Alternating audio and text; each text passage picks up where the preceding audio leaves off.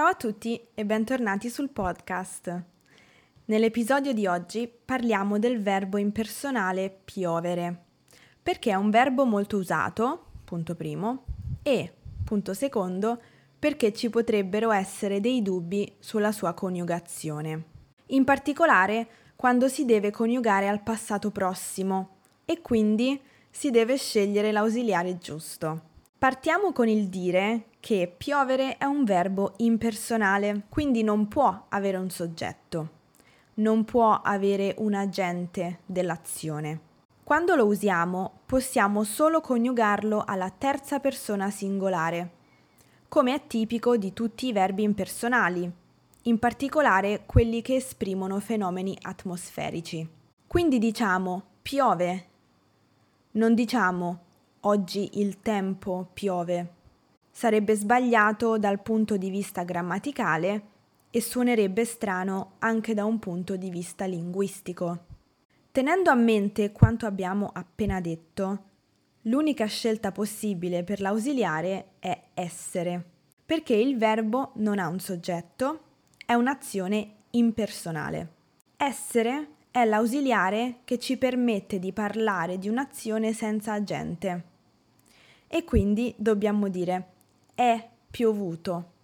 Ieri è piovuto. Ieri è piovuto.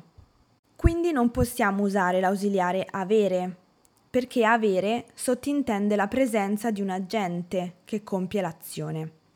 Perciò, se dico ha piovuto, sottintendo la presenza di un soggetto per il verbo piovere, il che è impossibile.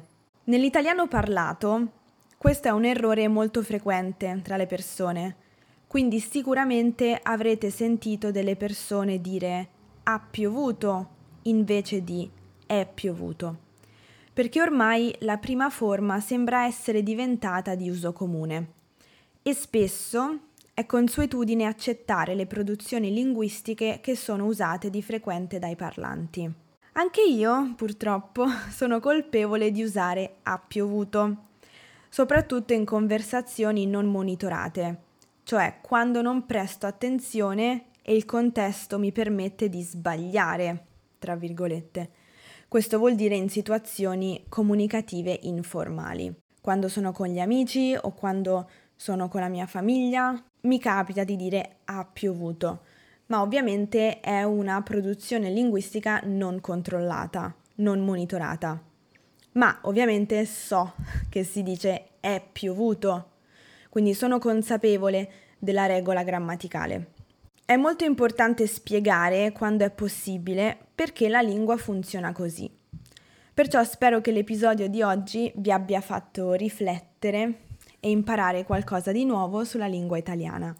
Se avete altri dubbi su come dire qualcosa o su come coniugare un verbo, lasciate un commento a questo episodio e così potrò rispondere alle vostre domande in un episodio del podcast. Grazie mille per avermi ascoltato anche oggi e noi ci sentiamo presto. Ciao!